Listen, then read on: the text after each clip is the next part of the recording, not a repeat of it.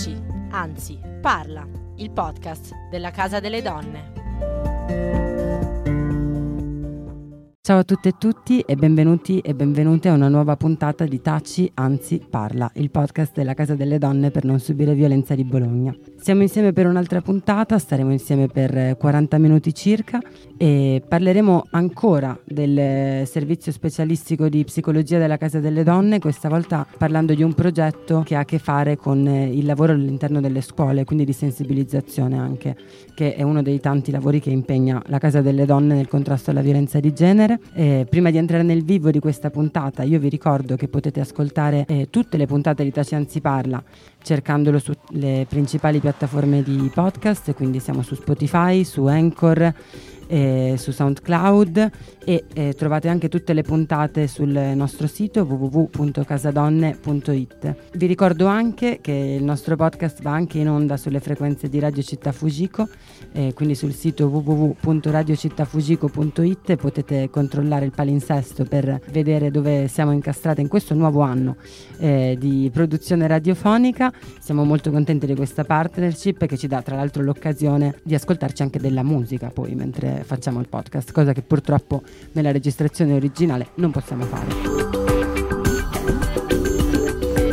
Nell'ultima puntata di Taci Anzi Parla abbiamo parlato appunto del servizio specialistico di psicologia e accennato al fatto che eh, si occupa anche di fare interventi nelle scuole e eh, in questa puntata approfondiremo questo tema, come vi dicevo, in particolare parleremo di Play for Your Rights, un eh, progetto europeo eh, in, um, in, vari paesi europei di cui COSPE è capofila e di cui fa parte anche la Casa delle Donne. un progetto legato al tema dell'hate speech e della questione di genere che è giunto al terzo anno dei suoi tre anni di lavori insieme e in questo ultimo anno è arrivato alla fase della promozione degli strumenti costruiti costruiti e quindi in eh, questo podcast eh, racconteremo anche appunto i, i, giochi che sono stati costruiti, come si è arrivati a questo progetto e, e qual è lo scopo. Per farlo non sono da sola, ho eh, tre ospiti qui con me eh, in rappresentanza di tutte e tre le associazioni partner per il progetto in Italia in particolare. C'è Daniela Tatti, responsabile del servizio specialistico di psicologia e socia della Casa delle Donne, Chiara Liverti, referente del progetto per il centro Zaffiria dove lavora come educatrice e Nicoletta Landi, formatrice eh, per COSPE e referente appunto per eh, per il progetto per Cospe che è anche l'organizzazione capofila. Eh, io intanto vi saluto tutte e vi ringrazio per essere qui con me. Ciao a tutte, buongiorno. Ciao. Ciao a tutte e tutti. E allora io direi di entrare proprio subito nel vivo di questa puntata, anche perché come avete sentito siamo in tante, negli studi di registrazione fa caldissimo, quindi cercheremo anche di essere il più rapide possibili. E come prima cosa io vorrei parlare un attimo, visto che eh, partiamo come osservatorio da quello della Casa delle Donne dal lavoro nelle scuole del servizio eh, specialistico di psicologia. Finora lo abbiamo solo accennato, ma è una parte importante che appunto fa parte anche di, di tutta la parte di promozione e intervento. E, tra l'altro quasi tutte le altre puntate dei podcast le finiamo dicendo che c'è bisogno di un intervento culturale, che il contrasto alla violenza di genere ha bisogno di intervenire fin da subito, quindi mi sembra proprio molto legato al tema. Quindi come prima cosa eh, ti chiederei, direi Daniela, eh, di raccontarci un po' in che cosa consiste in generale il lavoro eh, della casa nelle scuole e poi come si allaccia questo progetto. Grazie mille Anna, così insomma cogliamo l'occasione per poter eh, parlare proprio di un tema che ci sta molto a cuore. Parliamo sempre di prevenzione, prevenzione culturale è uno delle, mm, dire, dei target principali, sono sicuramente i giovani e le giovani, quindi ci interessa moltissimo andare nelle scuole non solo a fare sensibilizzazione, ma proprio a capire cosa gli adolescenti, le adolescenti pensano rispetto al tema, quanto lo sentono vicino il tema della violenza di genere e quanto spesso questo è un tema che mh, mm, conoscono in termini nozionistici ma di cui poi poco si approfondisce. Quindi il nostro modo di lavorare nelle scuole è proprio quello laboratoriale, quindi capita di andare in assemblee di istituto, capita di fare invece progetti più strutturati, quindi con incontri laboratoriali nelle scuole che partano dal tema degli stereotipi di genere, che partano dalla violenza di genere, quello che è il rapporto eh, relazionale nelle prime relazioni intime degli adolescenti, perché è proprio da lì che si evidenziano quelli che sono gli schemi relazionali, quelli che noi noi poi apprendiamo nella società in termini culturali eh, tramite tutte quelle agenzie che sono le agenzie educative, eh, dalla famiglia ai pari, ai media. Quindi ecco, in questo senso si interseca molto col tema della comunicazione e la promozione. Quindi diciamo che è proprio un aspetto essenziale per noi anche riuscire a uscire dal centro e quindi fare formazione, informazione e scambio uscendo anche dal centro antiviolenza come luogo di servizio. Ecco, quindi questo diciamo che è l'aspetto principale. In particolare in questo progetto abbiamo portato avanti ehm, un aspetto anche di collaborazione che vada a coprire aspetti differenti del fenomeno e modalità differenti anche di approcciare al fenomeno. Benissimo, a questo punto io vi chiederei proprio di raccontarci un po' più nel dettaglio in eh, che cosa consiste il progetto Play for Your Rights, come nasce e come si è sviluppato poi in particolare in Italia con le tre associazioni di cui voi siete qui in rappresentanza. Ok, mm, inizio io come COSPE. Allora, il progetto Play4 è in questa fase, diciamo, finale di disseminazione, però in realtà sono tre anni che con le associazioni partner, sia italiane che europee, lavoriamo a mettere in piedi un progetto che possa affrontare temi in realtà molto complessi, eh, in modo, tra virgolette, leggero e, come diceva Daniela, laboratoriale. I temi di cui si occupa il progetto, quindi i temi su cui, diciamo, si concentrano gli strumenti di progetto, sono quelli legati legati ai discorsi d'odio sessista, in particolare online, perché ci siamo accorti, insomma, leggendo le statistiche, i dati, che i discorsi d'odio, quindi la comunicazione violenta eh, su base sessista, è sempre più diffusa tra i giovani, le giovani e non solo, diremmo, e quindi abbiamo pensato di costruire un progetto che coinvolgesse più paesi europei, quindi Germania, appunto Italia, Cipro e Lituania, ehm, e che fosse in grado, diciamo, di fornire degli strumenti educativi educativi per giovani e giovanissimi e adulti di contesto, ehm, strumenti che potessero permettere ai ragazzi e alle ragazze di avvicinarsi a questi argomenti in modo appunto laboratoriale. Poi entreremo più nel dettaglio, però diciamo che il prodotto finale è un gioco di carte, quindi uno strumento analogico e un, un'app, un urban game, quindi due strumenti didattici che eh, ragazzi e ragazze con il supporto eventualmente di una figura adulta possono utilizzare per entrare direttamente, eh, anche se in modo protetto, progetto in queste, in queste tematiche. Quindi diciamo che il gioco è stato sperimentato e strutturato alla luce di quelle che sono le esperienze e le testimonianze di chi si occupa di educazione, di educazione al genere, ma anche in base a quelle che sono le testimonianze dei ragazzi e delle ragazze, diciamo dai 13 anni in su, che abbiamo coinvolto e che abbiamo incontrato nel corso della, della sperimentazione. Devo dire che effettivamente il processo è stato complesso, c'è stata una pandemia di mezzo, quindi è stato abbastanza complicato confrontarsi con un periodo periodo così complesso da un punto di vista proprio mondiale, globale, però il risultato è sicuramente positivo. In questa fase di disseminazione stiamo raccogliendo degli ottimi feedback sia da parte degli adulti che dei ragazzi e delle ragazze con cui continuiamo a confrontarci. Ecco, ora vi volevo chiedere un po' di, di raccontarmi, raccontarci co- come mai la scelta del gioco, come si inserisce rispetto a questi temi, anche perché sull'età che nominavi dei 13 anni, di solito quell'età dove so, ti viene insegnato ad allontanarti un po' dalle fasi di gioco, no? E invece eh, mi sembra un po' in contrasto questa cosa e mi incuriosisce molto. Sì, abbiamo deciso di mm, sviluppare appunto due strumenti che sono due strumenti di gioco. Nello specifico, come diceva poco fa Nicoletta, un gioco di carte e uno urban game, una sorta di caccia al tesoro che viene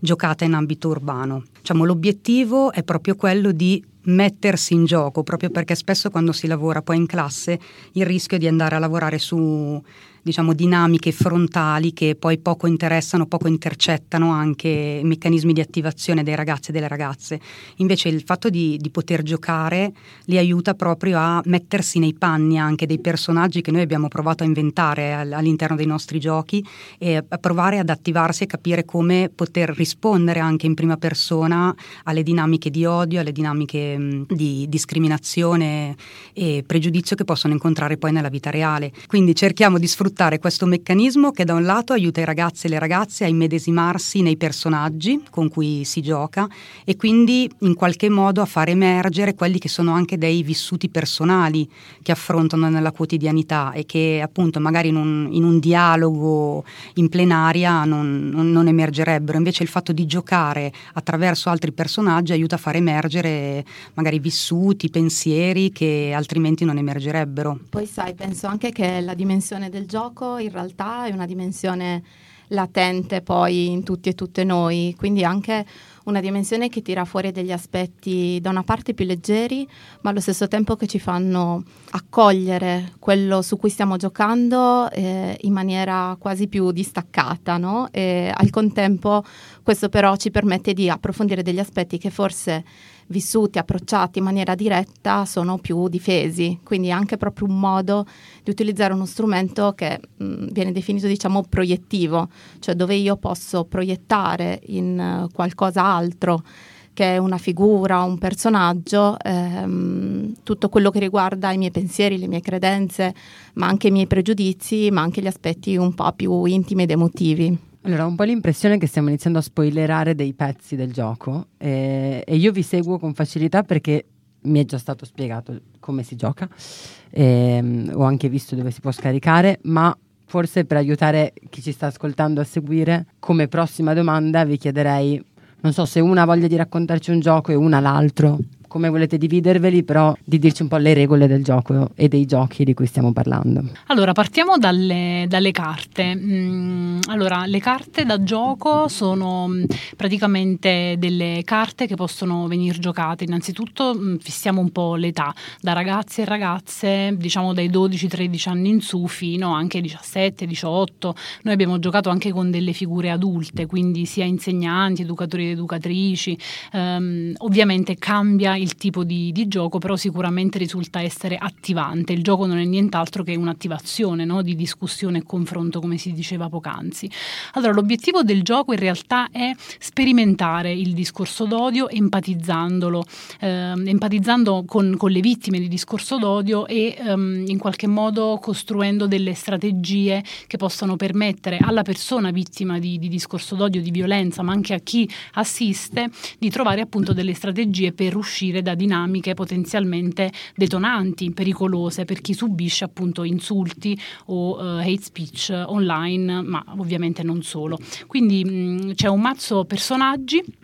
quindi un mazzo di carte che eh, contiene dei personaggi che potenzialmente possono subire discorso d'odio, c'è eh, la ragazza in minigonna, la persona in sovrappeso, ecco abbiamo lavorato su quelli che possono essere gli stereotipi attraverso i quali discriminiamo le persone intorno a noi. Questa persona, ovviamente si lavora a piccoli gruppi, eh, eh questa persona ehm, viene insultata dal gruppo haters che ha un altro mazzo di carte che è quello che contiene gli insulti, eh, il gruppo degli haters ovviamente sceglie l'insulto che vuole fare alla persona, al personaggio in questione, quindi sono insulti, in realtà i ragazzi e le ragazze ci hanno detto che sono insulti molto morbidi e che online leggono molto di peggio, eh, insulti che riguardano il corpo, il colore della pelle, quindi quelle che sono le eh, variabili identitarie che noi sappiamo essere più oggetto di discriminazione, l'orientamento sessuale, l'identificazione di genere, quindi eh, la persona viene insultata e due gruppi di ehm, osservatori, almeno due gruppi, cercano di eh, capire l'emozione che eh, il personaggio ha provato. Eh, il personaggio ha già scelto un'emozione senza rivelarla e eh, i due gruppi di osservatori, cercando di indovinare l'emozione provata dal personaggio offeso, in qualche modo vengono stimolati a provare a mettersi nei panni, come si diceva poc'anzi, a provare l'emozione appunto provata, eh, sentita dalla persona vittima di, di discorso d'odio. E poi hanno anche un'ulteriore possibilità, quindi oltre a premiare in qualche modo i processi processi empatici, ehm, si dà la possibilità ai gruppi di osservatori di suggerire una uh, exit strategy, mi viene da dire, ovvero una strategia per uscire, eh, per reagire al, al, discorso d'odio e la persona vittima eh, dovrà scegliere quella che trova più affine, diciamo, alla sua scelta, più vicina a sé. Ecco, è un po' macchinoso spiegato così, ma vediamo che eh, sperimentato tra i ragazzi e le ragazze il risultato è molto eh, fluido ed è molto divertente, ma anche molto d'impatto, perché come dicevo dicevo, spesso eh, le carte che noi offriamo ai ragazzi e alle ragazze sono molto più dolci rispetto alle cose che eh, leggono e dicono online e non solo. Quindi si possono fare più giri, si può attivare una discussione, si possono appunto accogliere le prospettive delle persone che partecipano, creando chiaramente un, un contesto di tipo protetto, però ecco i punti più interessanti sono proprio quelli che permettono al gruppo classe di ehm, empatizzare di lavorare sulle emozioni e soprattutto su queste exit strategy che da un punto di vista proprio operativo permettono ai ragazzi e alle ragazze di comprendere e capire quanto dalla violenza si possa uscire, che non è cosa da, da poco. Ecco. È molto interessante infatti quello che dicevi Nicoletta perché Abbiamo parlato di, di, stereotipi e in qualche modo eh, non abbiamo citato proprio la connessione, no? invece penso che sia proprio significativo eh, vedere come questo progetto parta dall'origine della violenza di genere, che è quella proprio dello stereotipo di genere. Quindi spesso lo stereotipo, così come è costruito nella nostra società, nelle diverse culture, nel, nel tempo, ehm, non viene visto come qualcosa di potenzialmente pericoloso rispetto alle relazioni o alla messa in atto della violenza di genere. E spesso anche l'hate speech di genere, il linguaggio, eh, con l'utilizzo di un... Um, un, un verbale violento o l- la violenza psicologica è vista quasi come un gradino inferiore, invece fa parte eh, dello stesso tipo di struttura e ehm, lavorare sullo stereotipo significa partire dall'origine, andarla a smontare un po' dalla base. Ecco, quindi mi sembra molto significativo anche il fatto che i ragazzi e le ragazze, come citavi, vedono eh, le nostre carte, no? le parole che utilizziamo come leggere, nonostante esprimano un significato importante, questo ci dà la dimensione di quanto il fenomeno sia normalizzato un po' per tutti e tutte noi e di quanto tutte quelle parole che, a cui tutti i giorni siamo esposti e esposte attraverso i social, ma spesso anche attraverso il linguaggio relazionale, sono parole che in qualche modo ci abituano a un certo linguaggio, invece disabituarci anche attraverso una riflessione giocosa mi sembra uno degli scopi no, del, del nostro progetto. E sì, un'altra cosa che mm, mi verrebbe da aggiungere rispetto a questo, che abbiamo visto essere molto importante sia nella dinamica del gioco delle carte, poi anche nello Urban Game, tornerà dopo, è il discorso di avere delle, delle persone, delle squadre alleate proprio perché appunto essendo così immersi nel, tutti quanti, tutte quante nel discorso d'odio sia online che in realtà anche mm,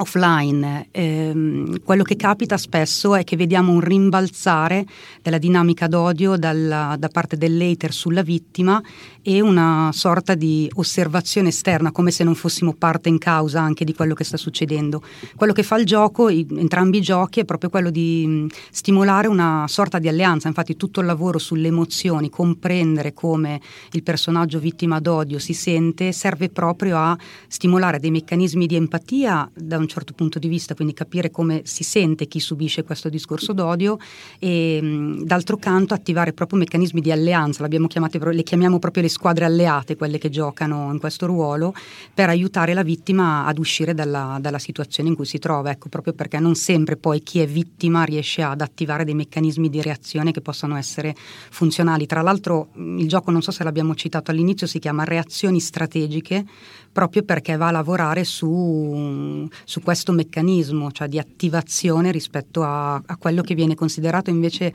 spesso un fenomeno di cui si è vittime solamente, invece no, quello su cui vogliamo lavorare attraverso il gioco è attivare delle strategie. Ecco, mi sembra molto interessante tutto il discorso sull'emozione, l'empatia e la decostruzione degli stereotipi. Tra l'altro mi aveva colpito già nel sentire la prima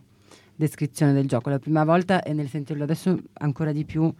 eh, anche i vari step di allontanamento, avvicinamento, come questi siano simili in qualche modo al processo di costruzione degli stereotipi, no? nel senso che mi sembra un po' il fatto di far scegliere una carta personaggio stereotipata che in qualche modo è un primo allontanamento, cioè è quell'allontanamento classico degli stereotipi per cui allontani il personaggio con cui non stai empatizzando e poi invece il fatto che tutte le altre reazioni siano basate su un livello di empatia ed emozione che ti riavvicina e te lo fa decostruire un po' questo stereotipo. Mi sembra molto interessante e mi porta alla seconda domanda, che un po' è una sollecitazione perché mi sembra che manchi un pezzettino della descrizione del gioco, correggetemi se sbaglio, ma mi sembrava di ricordarmi che le reazioni disponibili dipendessero dalle emozioni. E quindi vi chiederei di approfondire un attimo questo pezzo e poi più in generale la domanda era proprio, un po' ne avete già parlato, ma eh, sulla scelta di centrare tutto il processo, questo percorso di appunto allontanamento, avvicinamento, ricostruzione, alleanze intorno alle eh, emozioni provate. Sì, allora la dinamica di gioco prevede che le squadre alleate devono cercare di capire come si sente la vittima, quindi individuare delle emozioni. Noi abbiamo proprio delle carte emozioni che appendiamo in classe in modo che siano ben visibili, eh, suddivise per colori e per tipologie. Poi chiaramente è un set di emozioni, ma quello che noi dichiariamo sempre all'inizio è che i ragazzi e le ragazze poi possono elaborarne anche altre se, se, se è necessario. In base alle emozioni mh, scelte, cioè come io, squadra alleata, penso che si possa sentire la vittima, ho a disposizione un set di strategie legate ad esempio all'emozione della rabbia o all'emozione del congelamento o all'emozione della tristezza. Ho appunto a disposizione un set di strategie che dovrebbero aiutare appunto la, la vittima a uscire dalla situazione, dalla situazione d'odio. Quello che abbiamo osservato che ci è sembrato molto molto interessante durante la sperimentazione nelle classi e che ci conferma anche un po' la scelta di lavorare sulle emozioni è che spesso l'emozione che i ragazzi e le ragazze scelgono così di impatto non sempre corrisponde poi alla strategia che vanno a, ad elaborare. Mi spiego meglio. Molto spesso eh, i ragazzi e le ragazze ci dicono: Ok, il nostro personaggio rispetto a questo insulto si sente indifferente, sicuramente se la fa scivolare, non, non è una cosa, è uno scherzo, è un gioco, no? che, che, è quello che succede poi spessissimo nelle relazioni tra adolescenti ma anche tra adulti. No? Quante volte vediamo passare delle cose che dicono sì, ma è uno scherzo, però nel profondo poi lavorano. Quindi da un lato scelgono l'emozione dell'indifferenza che va un po' a testimoniare ecco, quello che è il comune pensare rispetto alle situazioni che vanno a vivere. Poi però quando si, si mh, tratta di identificare la strategia, scelgono spessissimo strategie che si legano invece ad emozioni molto più brucianti, come può essere la collera, la rabbia, l'ira, e per cui ci ha fatto capire questo lavorando con i ragazzi e ragazze e poi riflettendo insieme a loro come sia necessario anche smontare un po' questo comune vedere, comune sentire che è legato a questo odio dilagante che sembra che appunto per il quale abbiamo una corazza per il quale appunto ci scivola tutto indifferente, ma poi in realtà dentro fa molto male. Per cui questo ci ha confermato anche appunto tutta questa scelta di, di lavorare sulle emozioni, anche perché è una cosa che non abbiamo detto all'inizio, che questa in realtà è, l'elaborazione di un altro gioco che lavorava sul discorso d'odio su tutto il tema del razzismo e che però non coinvolgeva per niente il lavoro sulle emozioni. Ecco, era una, un aspetto che era tenuto fuori. Poi discutendo molto all'inizio del progetto, soprattutto con con Casa delle Donne che eh, su questo lavoro fonda la, la sua pratica quotidiana, eh, abbiamo proprio mh, deciso di, che il tema delle emozioni, il tema di capire come si sentiva l'altro, il, il tema di creare delle alleanze fosse di fatto centrale. Ecco, infatti saltando un po' in avanti, poi vi chiedo anche dell'urban game, però visto che so che avete fatto anche dei test con i ragazzi, appunto ci sono state delle, delle esperienze, dei feedback, questa è proprio una cosa che mi chiedevo, no? la reazione di ragazzi e ragazze, comunque adolescenti, a cui penso, cioè mh, cercando di empatizzare e ricordandomi la mia adolescenza, mi sembra che la risposta principale fosse sempre quella imparata e insegnata rispetto a violenze, eh, hate speech, eccetera, sia proprio quella del ma devi essere superiore, ma questa cosa non ti tocca realmente, ma cioè la ricerca di razionalità, assolutamente non illegittimare le emozioni.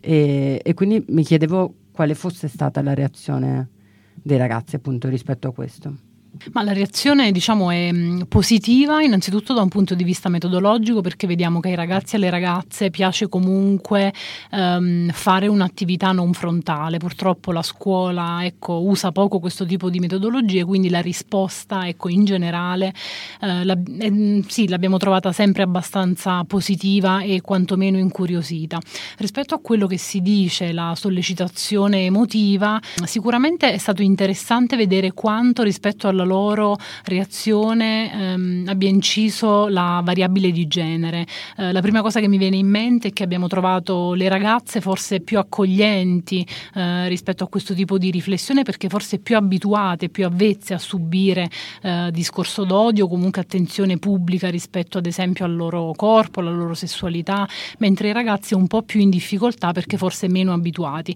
Um, ci siamo resi conto che um, mettere a fuoco anche questo tipo di stereotipo che guida eh, l'attitudine dei ragazzi e delle ragazze all'approfondimento emotivo, eh, ci siamo accorte insomma essere molto molto eh, importante. Sicuramente quello che dice Chiara rispetto a questa ambivalenza delle emozioni, questa poca rispondenza tra emozione e azione, l'abbiamo trovata davvero molto molto molto molto spesso. Però ecco, è stato interessante vedere quanto uno strumento di questo tipo possa far parte davvero di una sollecitazione, di un'attivazione, di una valorizzazione delle ambivalenze, delle ambiguità emotive di, di ciascuno di noi, in particolare per quanto riguarda le persone adolescenti che stanno a tutti gli effetti dentro a questo tipo di, di fluttuazione. Eh, una cosa che mi viene in mente ancora da aggiungere rispetto al razzismo che si basa esso stesso diciamo, su meccanismi molto comuni rispetto anche alle discriminazioni di genere è stato vedere come laddove ci fosse un po' di dubbio diciamo così tra ragazzi e ragazze nell'accogliere o nel comprendere il senso del gioco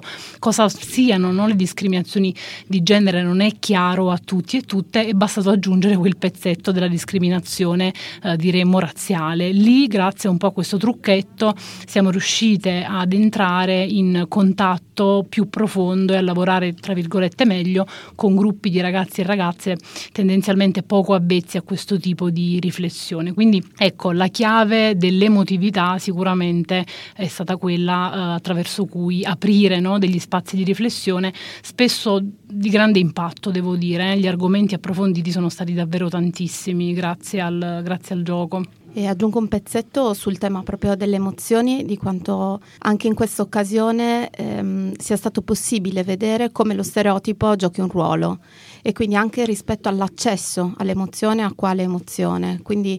cosa significa per, per esempio una ragazza eh, accedere all'emozione della rabbia e poterla esprimere, piuttosto che per un ragazzo cosa significa accedere ed esprimere l'emozione della tristezza. Non solo dirsi triste, per esempio, ma proprio in che modo poterlo esprimere all'esterno. Quindi utilizzare le reazioni e poi aprire una riflessione rispetto a quale motivo porta con sé determina anche la possibilità di una maggiore proprio salute emotiva rispetto alla conoscenza e l'ampliamento della gamma di emozioni che sono poi le emozioni umane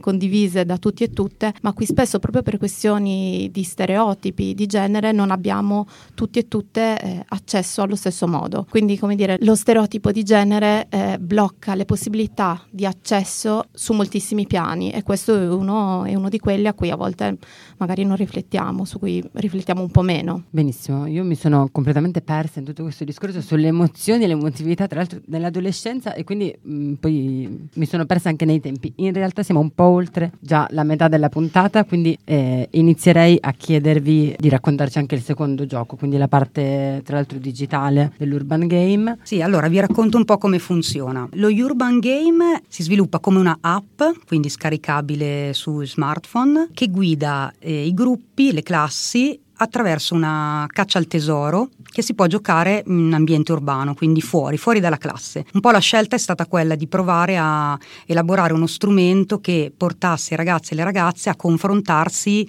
con gli stereotipi e i pregiudizi che eh, si incontrano nel quotidiano, nelle, nelle strade della propria città, del proprio paese, del proprio territorio e provare a capire come eh, questi stereotipi potessero in qualche modo generare dei discorsi d'odio e nuovamente, come in tutta la logica del progetto, ehm, allenare appunto ragazzi e ragazze a riconoscere in primo luogo gli stereotipi che si presentano e, e chiaramente poi a, a, combattere il discorso d'odio che, che, ne deriva. Cerco di andare molto sul pratico così capiamo come funziona. Ehm, dunque l'app guida le classi in quattro tappe, noi abbiamo stabilito quattro tappe, ma il percorso può essere poi customizzato, come si dice, a, a piacere di chi lo crea. Eh, quattro tappe in ambiente urbano che appunto presentano alcune criticità legate a possibili stereotipi. Faccio un esempio. La prima tappa è eh, il negozio di make-up, negozio di trucchi, per cui si invitano mm, eh, i ragazzi e le ragazze ad osservare come è fatta la vetrina, come appunto che, che cosa accade anche all'interno del, del, negozio.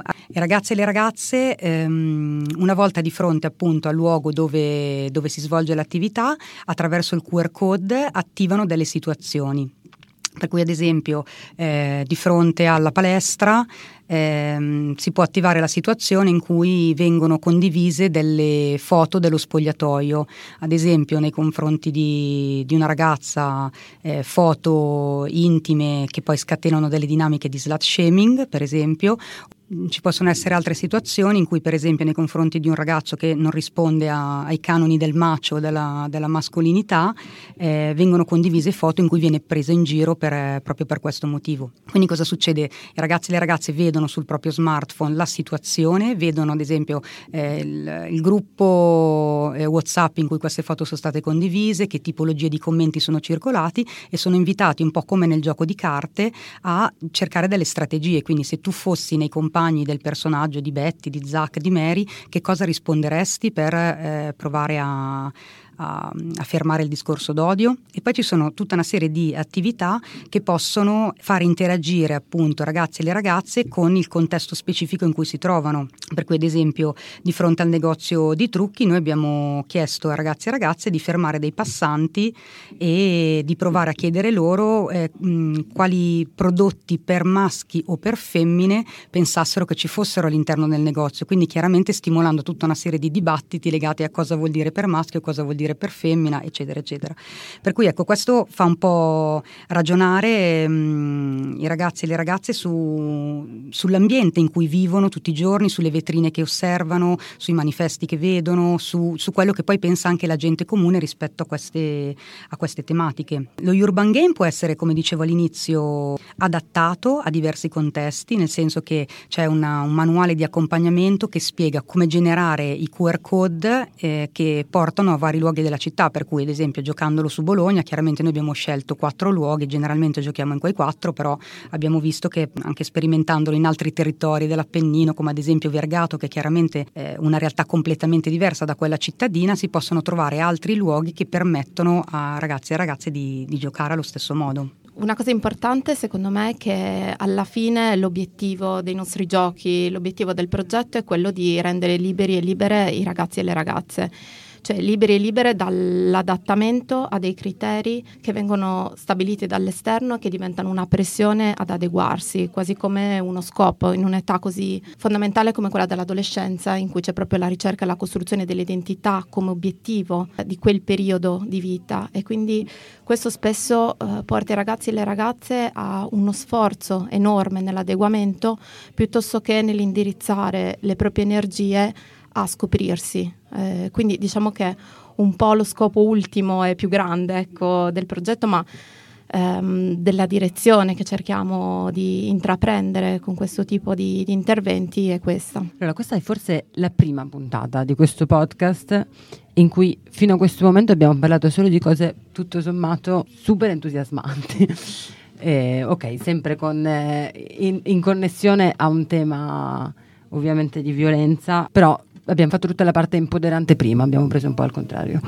Quindi verso la fine, eh, prima di chiedervi poi di raccontarci quali saranno i prossimi passaggi del, ehm, del progetto, vi chiederei dove secondo voi c'è ancora del margine di lavoro in questo senso? Quali ostacoli avete incontrato nel lavorare nelle scuole, per esempio? O in generale a che, a che tipo di ostacoli potete pensare e dove pensate che ci sia ancora necessità di, di intervento? Allora, un aspetto importante di lavoro, di approfondimento ecco, del lavoro che abbiamo fatto finora è proprio quello sulla mascolinità. Ci siamo resi conto, come diceva prima Nicoletta, come spesso entrando nelle classi e parlando, introducendo il progetto come un progetto sugli stereotipi di genere, sulla prevenzione alla violenza di genere, spesso le ragazze si sentissero un po' al centro di questo, di questo percorso e i maschi un po' si tirassero indietro come fossero, no? come se non li riguardasse in qualche modo e, e forse anche un po' in termini di, di difesa, di come no, si sentissero poi chiamati in causa quasi come perpetratori del fenomeno della violenza. In verità quello che, su cui siamo riusciti a lavorare è far capire come gli stereotipi di genere fanno male a chiunque, quindi maschi e femmine, e, e quindi fare una riflessione in questi termini su come la mascolinità tossica comunque non solo faccia male a tutti, ma poi possa anche partire da entrambi i generi. Per cui ecco, ragionando insieme al partenariato su anche possibili sviluppi del progetto, progetto e su altre linee di lavoro è proprio l'idea di poter lavorare su, sull'idea di una mascolinità invece sana e che vada un po' a smontare quel patriarcato che chiaramente fa male a tutti e tutte. Un altro aspetto mh, importante da tenere in considerazione che abbiamo imparato ancora di più in questo progetto è quello di non fermarci all'aspetto cognitivo o mh, più prettamente nozionistico. Quindi anche qualora la teoria no, sembri passata, eh, sembri condivisa, c'è un altro margine di lavoro che è quello un po' più profondo, che con questo materiale insomma, che vi abbiamo presentato oggi eh, abbiamo cercato di, mh, di, cogliere, di afferrare, però ecco è importante anche per il futuro ricordarci di non fermarci all'aspetto puramente cognitivo e andare oltre in un lavoro proprio di scambio relazionale con i ragazzi e le ragazze. Sì, e non dimenticare che i discorsi d'odio non riguardano solo proprio i ragazzi e le ragazze, ma riguardano anche noi adulti, quindi ecco ci piacerebbe se si sviluppasse anche un certo senso di, di responsabilità collettiva. Eh, per chiudere anche con una riflessione rispetto alle figure che in realtà siamo riusciti poco a coinvolgere, eh, speriamo di coinvolgere ulteriormente con questo progetto, con ulteriori altre eh, sperimentazioni, le famiglie. Sono degli attori, delle attrici, eh, i genitori mh, difficilmente raggiungibili, ma noi speriamo insomma di riuscire a sviluppare strumenti o implementare questo stesso tipo di strumenti anche con le figure adulte di contesto, oltre agli insegnanti, gli educatori e le educatrici con cui abbiamo lavorato molto molto bene nel corso di questi anni. Benissimo, a questo punto mh, mm, ci avviamo veramente verso la chiusura, prima di, mh, mm, prima di chiedervi il consiglio di lettura, che poi sarà un consiglio di gioco eh, a questo punto, per, eh, per, salutarci vi chiederei giusto a che punto siamo del progetto, se, questo, se i giochi sono effettivamente già arrivati nelle scuole o siamo ancora nella progettazione, come si fa a scaricarli per chi vuole portarli nelle scuole per esempio. Allora innanzitutto i materiali sono scaricabili, sono open source, ehm, sono presenti sui siti delle organizzazioni e ricordiamo che gli strumenti sono dotati di toolkit, ovvero di guide eh, che supportano, ne supportano l'uso, quindi sono strumenti fondamentali per non solo capire come giocare i due strumenti, ma anche per approfondire argomenti, tematiche, ci sono degli spunti metodologici, quindi il nostro consiglio di lettura va un po' in quella, in quella direzione. Siamo nella fase eh, della disseminazione e diffusione, stiamo organizzando ancora delle attività con i ragazzi e le ragazze, con le scuole, ma anche momenti formativi per eh, spiegare raccontare gli strumenti con figure adulte. Quindi continueremo a lavorare su Bologna, ma non solo, torneremo in Appennino, stiamo appunto lavorando per far sì che lo strumento eh, corra sulle, sulle sue gambe, ecco perché ce n'è ancora moltissimo bisogno. E a proposito proprio di linguaggio, un po' mh, per contrastare il tema dell'hate speech eh, di genere rispetto al toolkit, al manuale, troverete anche una parte di vocabolario, no? di, del significato proprio delle parole che spesso utilizziamo senza avere pienamente consapevolezza o appunto in quella forma di normalizzazione di cui parlavamo prima. Quindi c'è tutta una parte anche mh, di lettura che secondo me è molto interessante e che contrasta un po' un, un altro tipo di linguaggio. Quindi siamo contente che il progetto stia valicando i confini regionali e non dimentichiamo che gli stessi strumenti eh, sono diffusi anche negli altri paesi europei. E ovviamente in questo caso eh, lo scambio con i partner, in questo caso eh, tedeschi, lituani e ciprioti è stato davvero molto molto interessante e stimolante e ecco ci fa davvero molto piacere che appunto gli strumenti siano eh, in, in, in, utilizzo in um, paesi e in contesti così diversificati stati. Benissimo, a questo punto secondo me siamo arrivate veramente quasi alla fine di questa puntata del podcast e come accennavo prima, solitamente ci salutiamo con un consiglio di lettura, poi in questa rubrica finale siamo state abbastanza scostanti, ho usato un plurale maiestati, sono state abbastanza scostante eh, anche adeguandomi un po' ai tempi delle varie puntate. Diciamo che a questo giro però effettivamente stiamo presentando un sacco di materiali, di materiali come dicevate scaricabili open source di comunque cose da leggere, regole da darsi per provare a fare i giochi e, e quindi secondo me come consiglio ci diamo questo, ci diamo quello di scaricare i toolkit e provare a mettere in pratica i giochi. I link scaricabili direi che è inutile farne una recitazione qua, li metteremo nella descrizione del podcast, quindi se lo state ascoltando su piattaforme altre eh, vi invito a andare a cercare i link sulla pagina Anchor a cui ci appoggiamo dove trovate tutta la descrizione del podcast o sempre sul nostro sito www.casadonne.it e mm, boh, direi che questo più o meno è tutto e io a questo punto vi saluto, vi ringrazio tanto per essere state qui con me nel registrare questa puntata. Grazie. Grazie. Grazie. E grazie anche a tutte le persone che ci hanno ascoltato finora. Noi ci risentiamo il mese prossimo e nel frattempo buona giornata. Taci, anzi, parla, il podcast della Casa delle Donne.